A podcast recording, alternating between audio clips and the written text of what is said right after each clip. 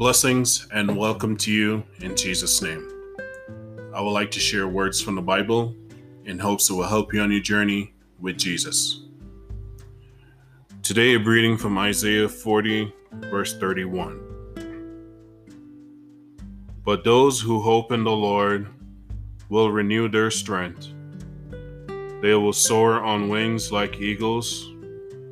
They will run and not grow weary. They will walk and not be faint.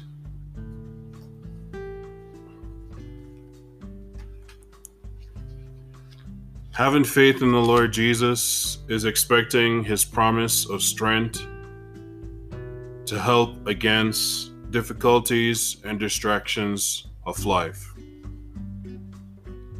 As we trust God, we must be patient and be prepared when God speaks to us in deliverance. I pray these words may help you today.